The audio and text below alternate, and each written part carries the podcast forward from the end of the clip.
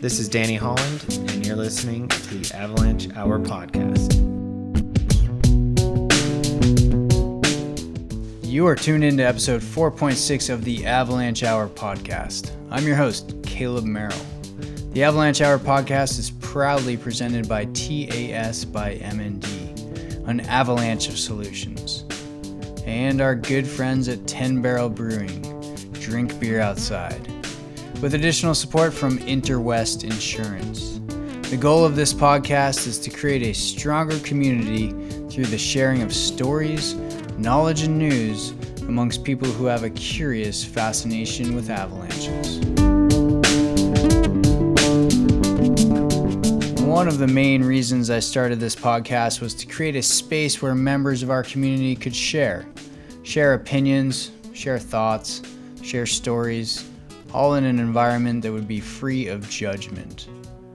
I know that I learn best from hearing stories, and I envisioned a platform where people could learn from the stories of others, no matter what the outcome of the story.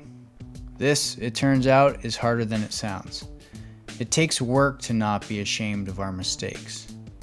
The avalanche environment is often referred to as a wicked learning environment that can lack small bits of feedback that help the user error correct throughout time and space. Unfortunately, the feedback that users get in this environment can often be catastrophic. For this reason, it's my belief that it's so important to learn from other people's experiences. I hope this podcast is helping to do its part to reduce the culture of shame and help shift to a culture of learning. Before we jump into the interview, I want to urge you to go become a member of A3 or donate to the organization. That's right, the American Avalanche Association. During this season of giving, an anonymous donor has put forth a matching gift. That means that your donations to A3 go even further through December 31st of this year. This generous donor will match dollar for dollar up to $5,000. It's a no brainer. To sweeten the deal, if you donate any amount, you'll be entered to win some great prizes, including a pair of Scarpa ski boots, an Ortovox 40 liter pack, and a nice new wool top from Icebreaker go to www.americanavalancheassociation.org and click on the red donate button in the top right corner to donate today. Go do it. Do it now. Hit pause. Go do it right now. As always, a big thanks to the sponsors of this show TAS by MND, 10 Barrel Brewing, and Interwest Insurance. We couldn't do it without you. Thanks, you guys. Today's episode will tell the tragic story of an unfortunate avalanche that took the life of a young man in the Tetons. This is by no way an exhaustive analysis of the accident, but more a conversational perspective of one of the members of the party that was there on that fateful day. I will attach some links of the accident report, an article written by another member of the party, and some photos to the show notes if you're interested in seeing more about this avalanche. For now, here's Danny Holland of Jackson, Wyoming, with his perspective of the events of December 26, 2013.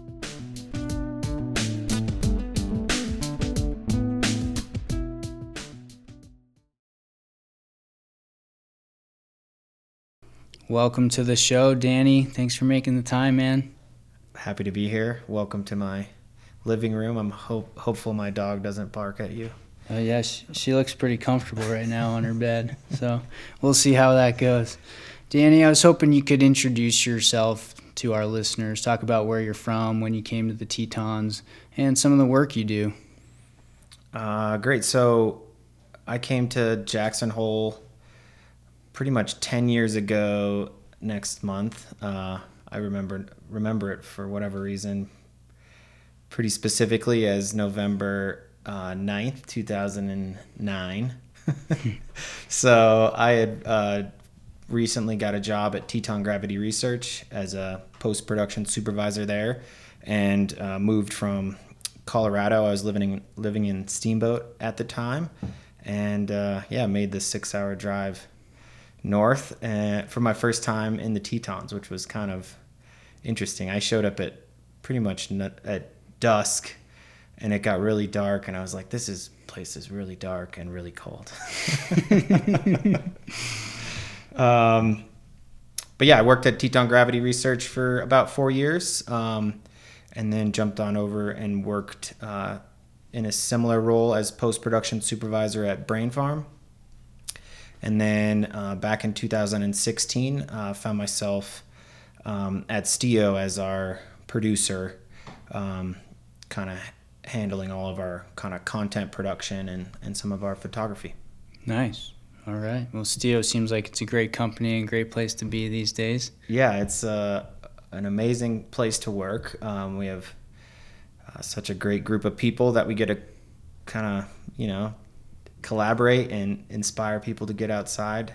Um, and, and the clothing is, um, yeah, pretty much all I own now, but uh, super pumped to, to be there. And uh, we're doing some fun stuff. I think we've been, we've been growing year over year. And, uh, and for me, it's kind of like I inch closer and closer to those, you know, big brain farm budgets that require two helicopters. But I don't know if we'll ever get that big. Not quite there. right on. Well, uh, maybe you could just explain to our listeners about kind of what it's like doing some production in the backcountry, trying to get photos or videos, and and kind of what is you know I'm sure it's always different, but what does a typical day look like with you and athletes in the in the backcountry? What are you guys trying to do out there? Uh, so interesting enough, last winter I got injured. I tore my meniscus, so I didn't spend really any time in the backcountry um, shooting or filming, um, but did work with some local production companies, KGB, um, as well as West Bank Media, um, and a couple others to to do some of the production. But in the past, uh, you know, it's it's a process. I think filming in snow has got to be one of the hardest environments in which to capture good footage. Um, I think there's people that really know how to do it well, um, and it takes a lot of time to do that. Uh, so the you know the concept of just heading out there to get those great powder shots or um, some of that A plus action is is really hard, uh, both from a athlete perspective as well as a, a cinematographer perspective. So um, I think the first thing that's relevant probably to this podcast is the safety elements that go into that. Um, and I think that's something that is kind of been an ongoing process for us to develop. You know, how we, as a company, putting people out there or um, getting people out into the backcountry, how do we approach that process? Um, sometimes that's the photographer who takes that kind of leadership role and responsibility. Um, and other times that's kind of us, uh, Stio, as the one uh, leading the charge on, on kind of how we want to approach uh, those different areas. Is it safe to say you don't get a whole lot of skiing when you're out there trying to get the shot? I, yeah, that would be pretty accurate. I think most people who film skiing don't get a lot of skiing, but uh, I think there's still some good turns you get along the way. I'm sure. And it's just good to be out there. Totally. Um, so, Danny, you were part of a group that was involved in an avalanche on Pucker Face outside of the Jackson Hole Mountain Resort boundary on December 26, 2013. So the the day after Christmas, um, six years ago, I guess. Um, and that's that's one of the reasons that we're here talking today is is Danny's been willing to share his his story um, of being being a part of that group that triggered a, a unfortunately a fatal avalanche on the day after Christmas. So um, I'm to kind of turn it over to you and, and let you take it away. You're to talk a little bit about the seasonal snowpack and, and weather factors leading up to that day. Um, but you've told me before that it's a you feel like it's a really good case study in in the human factor side of things. Yeah, the heuristics. And, yeah, the heuristics and the group dynamics. So um, thanks for thanks for being here and sharing your story. I know it's not always easy to talk about these things, but um, it's important to to share with the community so that we can all learn from from these accidents. yeah, I think in a lot of ways, when something like this first happens, and I've kind of reflected on that, you know, being six years ago, uh, I think for me, it was sort of this um, obviously fear or ridicule, ridicule from the community and, you know, kind of wanting to hide or run away from this event and, and sort of you know, kind of bury it deep down. Obviously, learn from it as you do very deeply, but kind of the public face of it, you try to sort of um, dodge it in a lot of senses. And I think I've started to kind of go back on that um, idea and in that uh, just through speaking about it and talking about it, I think you kind of get something out of that process. And I can't remember his name, but he was the keynote speaker at last year's WYSAW event um, at the Center for the Arts, and similar type of situation involved in an avalanche, and you know, really tried to bury that um, that event to a point of making him, you know, sick and ill, and it kind of like eats away at you. So, um, yeah, I hope everybody can can learn from this experience, and it does have a profound effect on the way you see skiing after an event like this, how you enjoy it kind of changes, at least it did for me. Um, and you just understand those consequences in such, you know, so much more reality. Um, and changes you forever. So, uh, man, where to where to begin? I think December 25th, Christmas, we uh, had Mike Kazanjy, um, who passed away in the avalanche. We had him and his family over. Um, they were in town visiting. Mike Kazanjy was was new to town, had just moved to Jackson, had a couple other friends, and we had mutual friends. Um, he had moved to town uh, to pretty much you know embrace the the ski bum life. He had uh, worked hard, saved a bunch of money, and kind of had a plan to to really um, enjoy enjoy things to its fullest. And so we had a great evening. Played Cards Against Humanity with, you know, with our parents, like, uh, which, as you can imagine, can get pretty pretty funny. So just had like the most incredible evening the night before, and and from that, you know, led to let's go skiing the next day. Let's meet at the tram in the morning. You know, we don't have to kind of rush out there. Uh, there had been a, a recent storm cycle, kind of the. I always feel like it comes in Christmas or December in, in the Tetons where where we get that good good blanket of snow. Um, you know, the snowpack was pretty average, I think, at that time of the year. Uh, but you know, this was kind of um, one of the bigger storms that had rolled through. Um, I think starting on the 22nd and maybe finishing on the 24th, um, dumped about two feet of snow. I think 24 inches or so, um, and you know, decent amount of wind, averaging around 25 miles an hour, and you know, gusting up to 60 miles an hour. So uh, definitely was moving some snow around, and and then there was kind of two days without any new snow, um, and things kind of mellowed out. The avalanche danger uh, went, you know, from high um, down to uh, moderate there on the day of the 26th uh, when we headed out. So, you know, our goal was to kind of go out and do a lap on Cody. I think in my mind, going into that day, it was ski something that I felt comfortable skiing. Um, I came to Jackson as a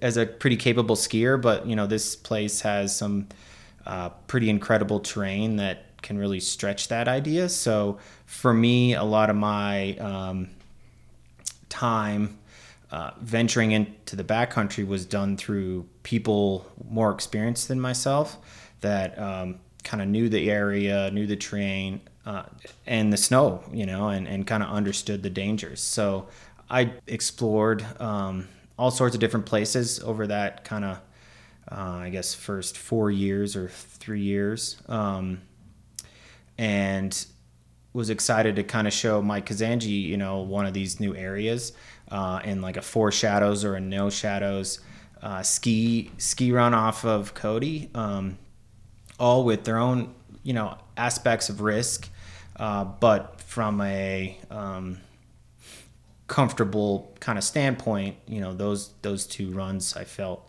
uh, very familiar with. Um, I had uh, the run, you know, that that ended up um, fortunately taking Mike's life. Pucker Face, I had only skied once before, kind of later in the season, um, and so uh, for us that day, I think a run out of code out, out to Cody was was those two runs. Um, but as things do happen here, you uh, you know get connected with a couple other people. So the group went from myself, um, my brother, another friend, to my brother's roommate, and then a friend of Mike Kazanjy's. So we went from a group of uh, potentially four to a group of six, um, two of which of those six people I had never skied with before. Um, but they all came with their own understanding and, and knowledge of the backcountry. And I think in a little different ways, um, I kind of deferred to some of their kind of backcountry knowledge since they um, had been doing a lot more kind of long tours and uh, backcountry runs in the park. And so, yeah, so we met at the tram. It was around 11 a.m and our group went from four to six, and we we headed out the the top gate um, there to head towards Cody and start our kind of hike up there. And uh, I think that's you know it's so transparent, kind of looking back on it now, and and where you see all these ways that things went wrong. Um, you know, we didn't have an established leader of the group. Um, I think if the group would have been four of us, I think that would have been um, would have just established itself a little bit more obvious through the type of through the people I knew skiing with. And I think as we added these new people in, it was kind of unsure who had the most experience, who had the most knowledge, and and so the all of a sudden the, the heuristics there of the group started to play a part in our kind of decision making and our abilities and to take risks that maybe we wouldn't take before. And so we we started the hike, and um, I think in my mind, and in you know, probably the friend, the other friend I was with, you know, we had a pretty set plan to ski no shadows and four shadows, um, and so it wasn't until you know you look over and you see pucker face, which is one of you know it's kind of like a hit list item if you're a pretty capable skier in Jackson and um, and you know what that you know 48 degree run can kind of feel like or you want to know what that's like. And so i think that's kind of what ended up leading us there was seeing that you know beautifully untracked uh, on a bluebird day um, and someone wanted to just take a look at it and it was just that simple kind of action that sort of started this churn of events that that kind of were unstoppable in in our ability to kind of recalibrate and and recorrect on our our plan that that maybe in my mind we we had or um, we should have had um, or should have communicated better about. And so we end up um, there at the top of pucker and um, I think one of the factors that plays into this is the temperatures were getting warmer throughout the day. There was a lot of solar heating happening with just kind of coming off a storm cycle and having now kind of bluebird sunny conditions. So I think there was some heat playing into to the snowpack.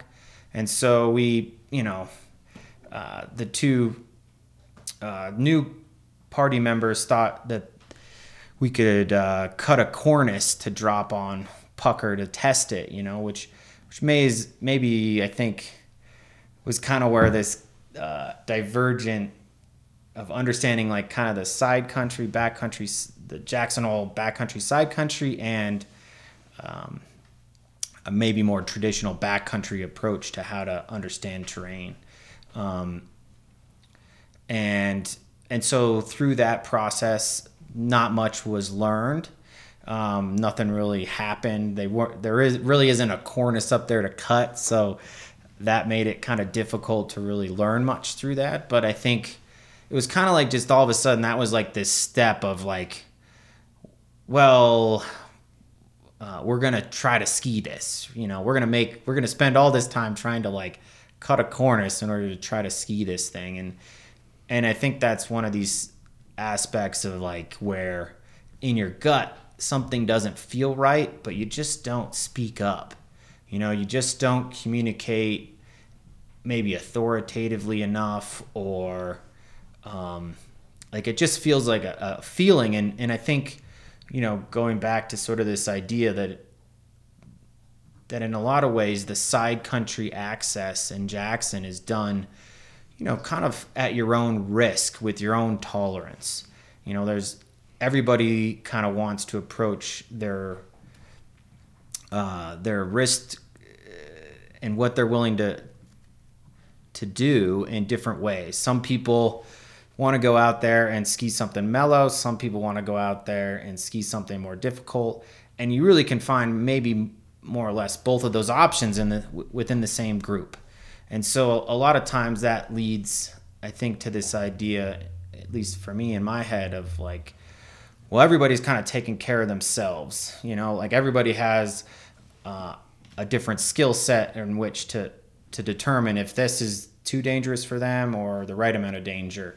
And I think that's kind of the trap that I fell into, just sort of letting others. Um, kind of look out for themselves in regards to what they feel comfortable doing. You know, I did not feel comfortable skiing that. It was, um, it was not something I was going to ski, but I wasn't necessarily the person at that time to say you guys should not ski this. And I think that's, um, you know, the biggest regret is not speaking up and not um, doing more to try to, you know, protect people. Um, and so I think that's kind of how we ended up sort of going from just taking a look at it to let's test the snow to all of a sudden, you know, someone is going to ski ski cut it. Um, and so, you know, it, you know, so Mike, for whatever reason, um, he volunteered. And and there's all these things that, that just go through your head thinking back on that. Like why you know why do we let that happen? You know just just all the little things that that play into that ability to get to that point in the process and and still kind of be following that incorrect path or the um, the unfortunate path. And so you know we kind of got ready. We did gear up and we were kind of prepared, which kind of it's like such a sign in itself. It's like why should we why should we be prepared? We should just avoid things that cause that level of um, anxiety for us. You know, like oh man, it's just such a it's just so yeah, so obvious as you kind of think back on it. And I think obviously that's a really tough part about having this, uh, having the ability to constantly go over it. um, and so he, he, uh, yeah, went out there and ski cut it to the left. And it basically, you know, there was some talk of it from one of the other, um, party members of it like basically breaking or if it's going to go it's going to go kind of below these rocks that were below us or below kind of where he would enter and, and ski cut across. But the whole thing you know ripped about i want to say like 50 yards on each side. And he was just flat in the middle of it when it happened. Um, and so uh, you know we basically jumped jumped into action and um, you know, one of the party members skied right down after him, and then I went up around with another of our party members and skied down. Um, I think four shadows, um, and and you know what was pretty amazing is uh, we got to him in I think six minutes. They had probed him, and we were starting to excavate him. And uh, and yeah you're kind of in a and there was luckily some other group members that were a part of uh, a guided group that had seen the event from a different place and were able to get were there before we got there.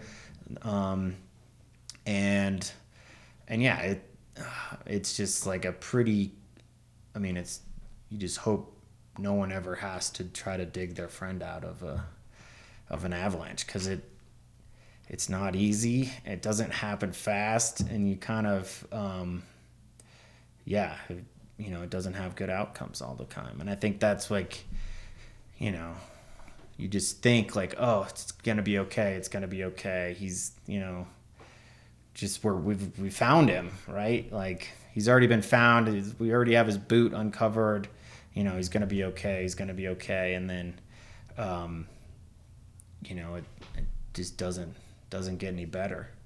And so yeah so it was a really really unfortunate kind of event you know especially for for something that didn't you know didn't have to happen.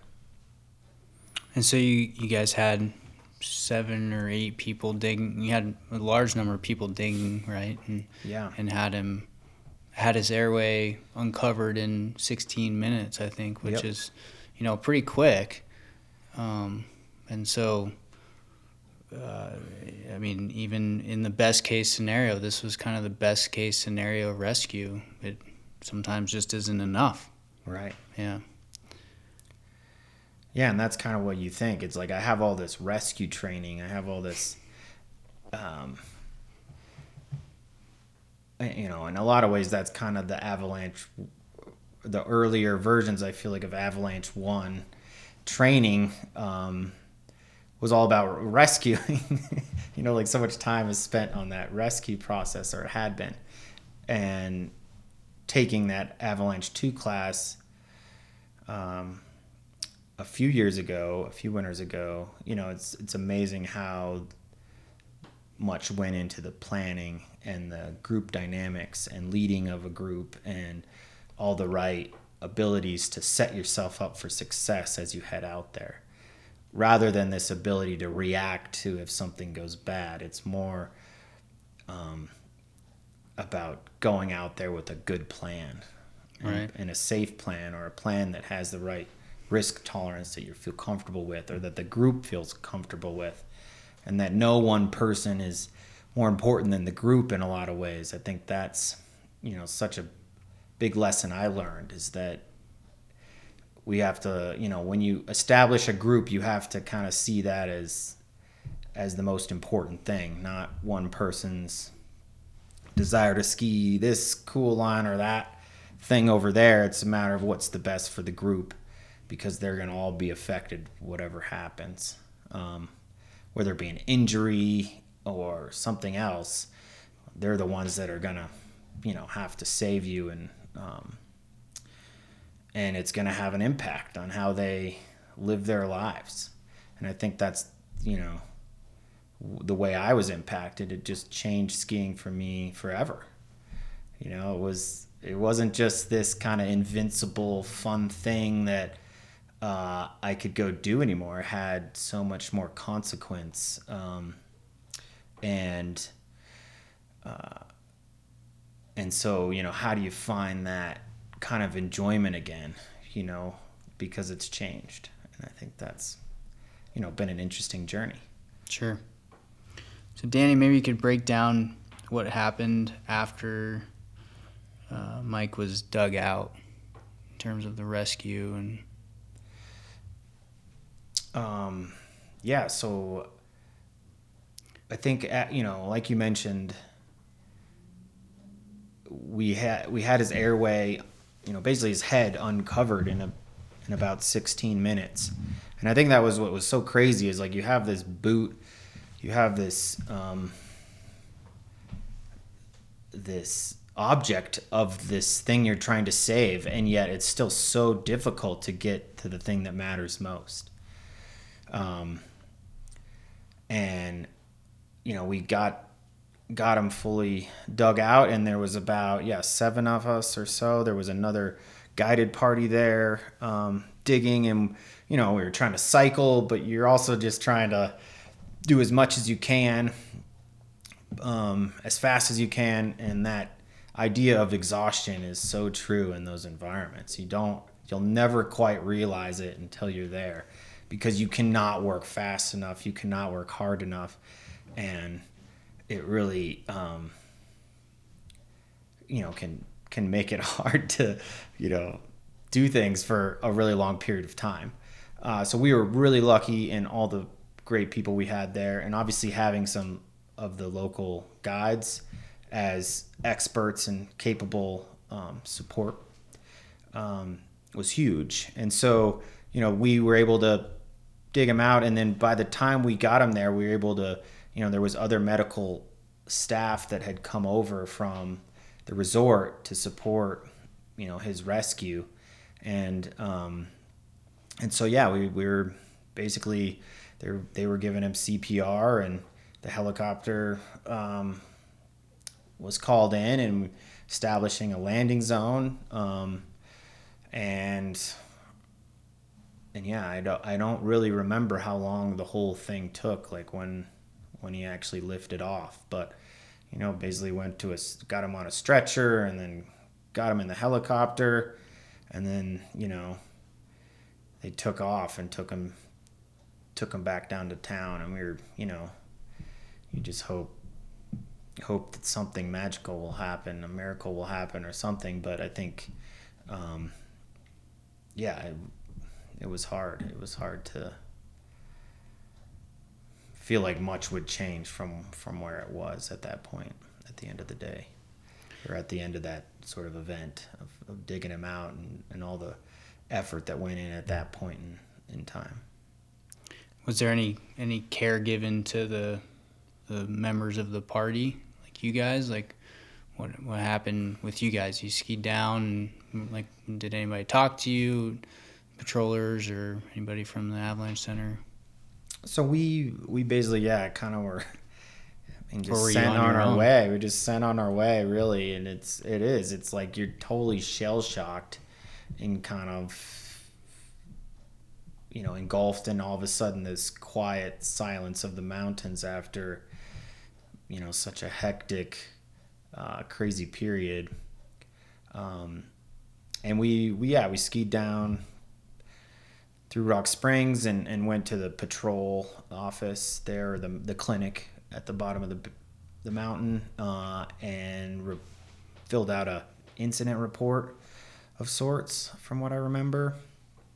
And that was kind of like the first time they brought up this whole concept of like uh, kind of therapy or like you know how are you gonna sort of work through this incident and at the time it really didn't it didn't make sense to me in a lot of ways. I think yeah it's like how how do you get better? Because you don't just walk away from that feeling normal. I think you you it changes you. And i think that change can impact you in all sorts of different ways.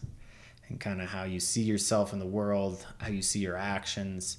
Uh, and so, so we got a little bit of support from that. And then, so Mike's brother Pete came out and he kind of talked with all of us. He, he's just a super smart engineering kind of guy and just smart as Mike was when it came to accounting. And, uh, and so he came out and just talked to us and, and that kind of was a i think the first step in sort of trying to dissect what happened and sort of getting it off your chest and sort of expressing what happened so that you could start to process it a little bit more.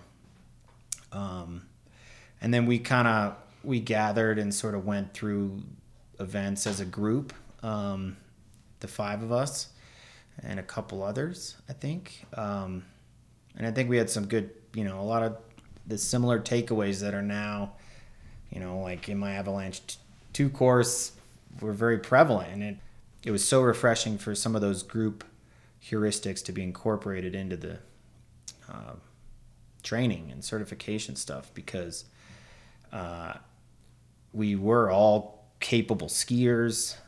We had a really lucky rescue as far as time and everything else goes, but the whole goal is to never be in that position. And I think, um,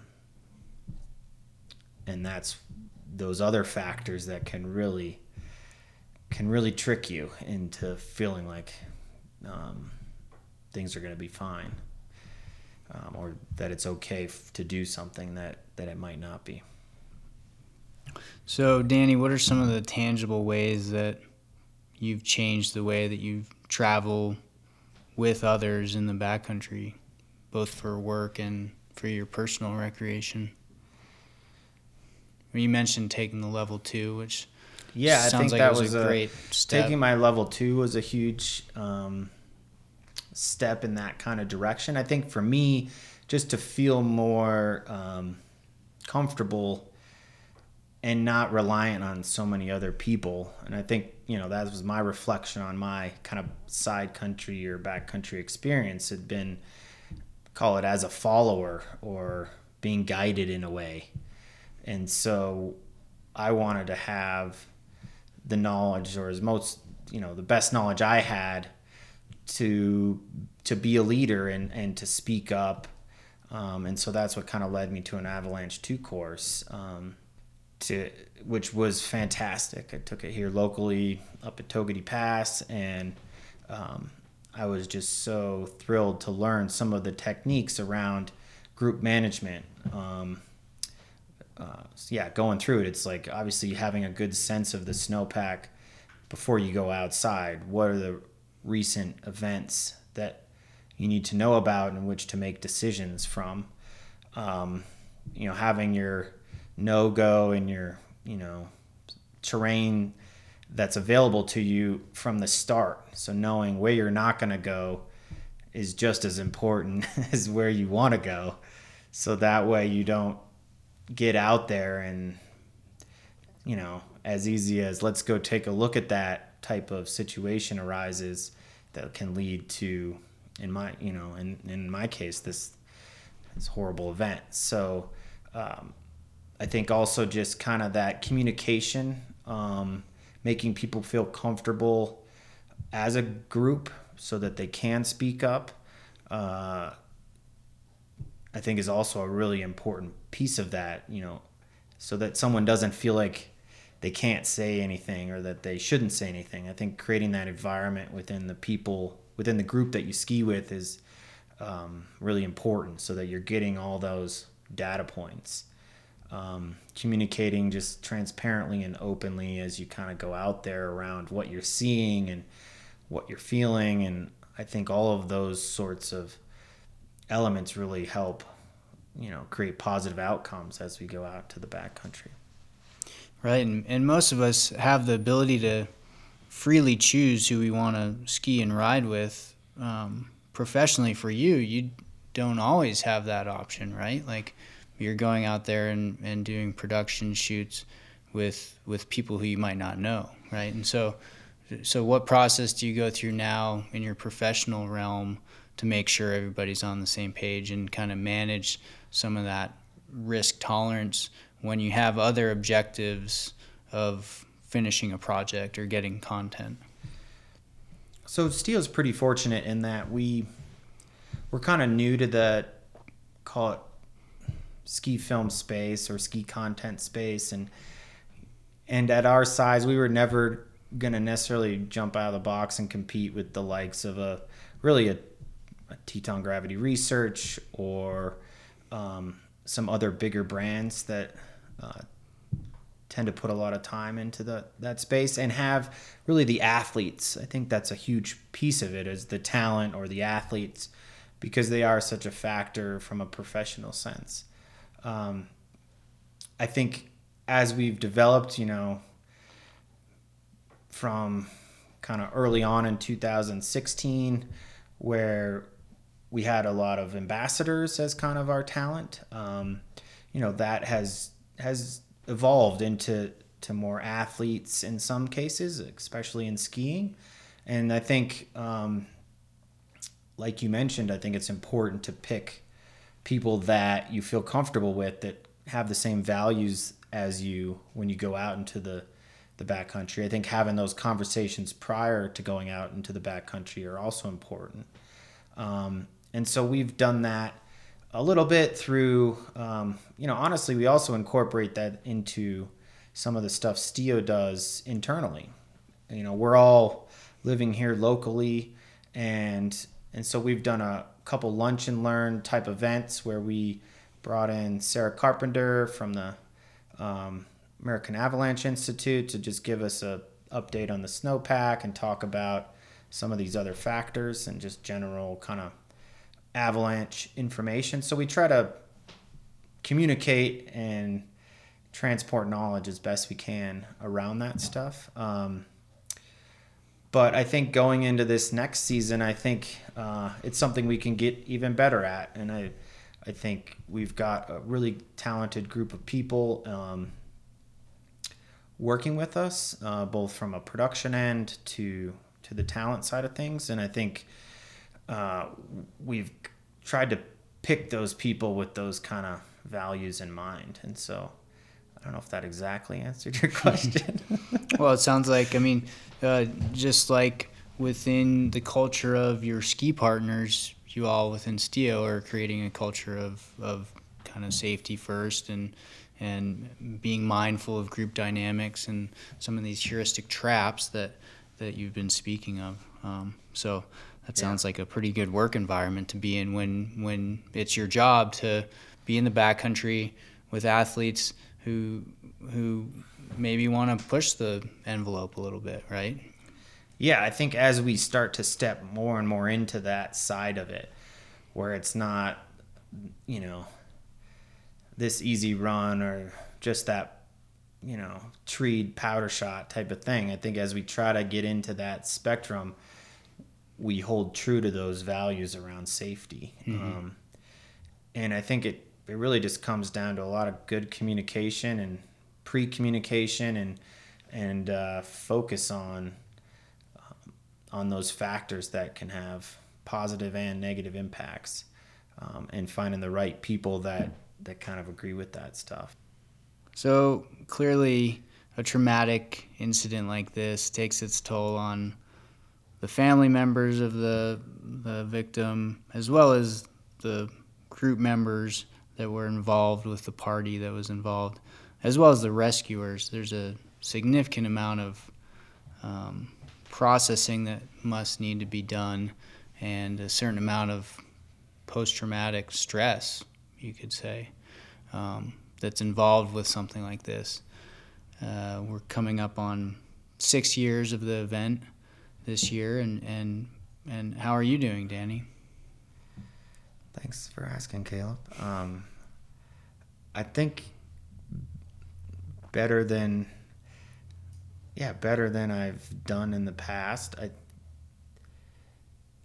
I think after after the event, I think for me it was burying myself in my work and kind of trying to disconnect from it in a lot of ways, which I think is pretty common for these um, dramatic events like this and I think out of that, you know, it, you don't necessarily find a lot of so, like solace long term. And so I think it's for me been a slow process of trying to reopen that up through, you know, really this type of conversation or other types of conversations about the event. When I took my Avi 2 class, you know, I got to speak about it there really kind of for the first time. Um, and it's you know it's interesting because I think it impacts people. You know, you don't necessarily just run into people all the time that um, have had something like that happen. So I think through kind of that reprocessing of, of talking about it has sort of helped me kind of, um, yeah, not not kind of bury it deep and let it eat away at me, but try to learn from it try to help others learn where they can from it.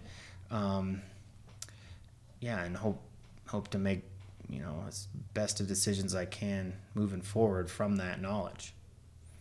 Um, but yeah, a little bit of I think I think therapy in this kind of situation is a really important thing to to look into if you've ever had something like this happen. I think in a lot of ways we kind of process things in our our own way.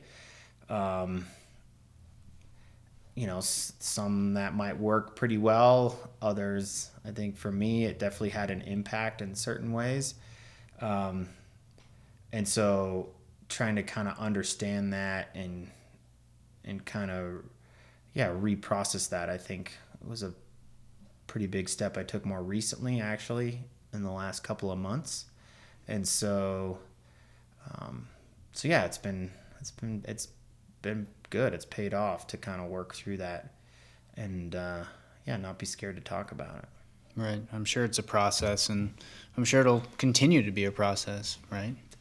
yeah, I think it's a never ending process to kind of, uh, yeah, move on from it in a lot of ways, or um, maybe not move on, but but sort of uh, accept it for what it is and and who it made me, or who it's made me now, Mm-hmm. and having to you know really accept that and embrace that and um, you know feel comfortable about that going into the world. Right. Well, Danny, thank you very much for taking the time to talk about your experience on the Avalanche Hour podcast. yeah, thanks for having me, and hopefully, um, yeah, hopefully it's helpful to somebody else. All right. Cheers, man. Thanks. Thanks.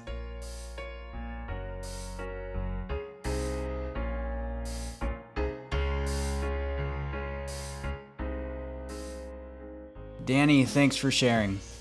The community commends you for your willingness and openness. Our condolences go out to the family and friends of Mike. We hope that we shared this story in the most respectful way possible.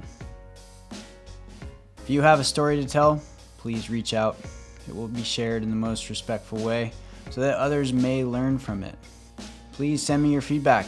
You can email me at the Avalanche Hour Podcast at gmail.com. If you're enjoying the show, tell a friend about it and rate and review it on whatever platform you listen to podcasts on.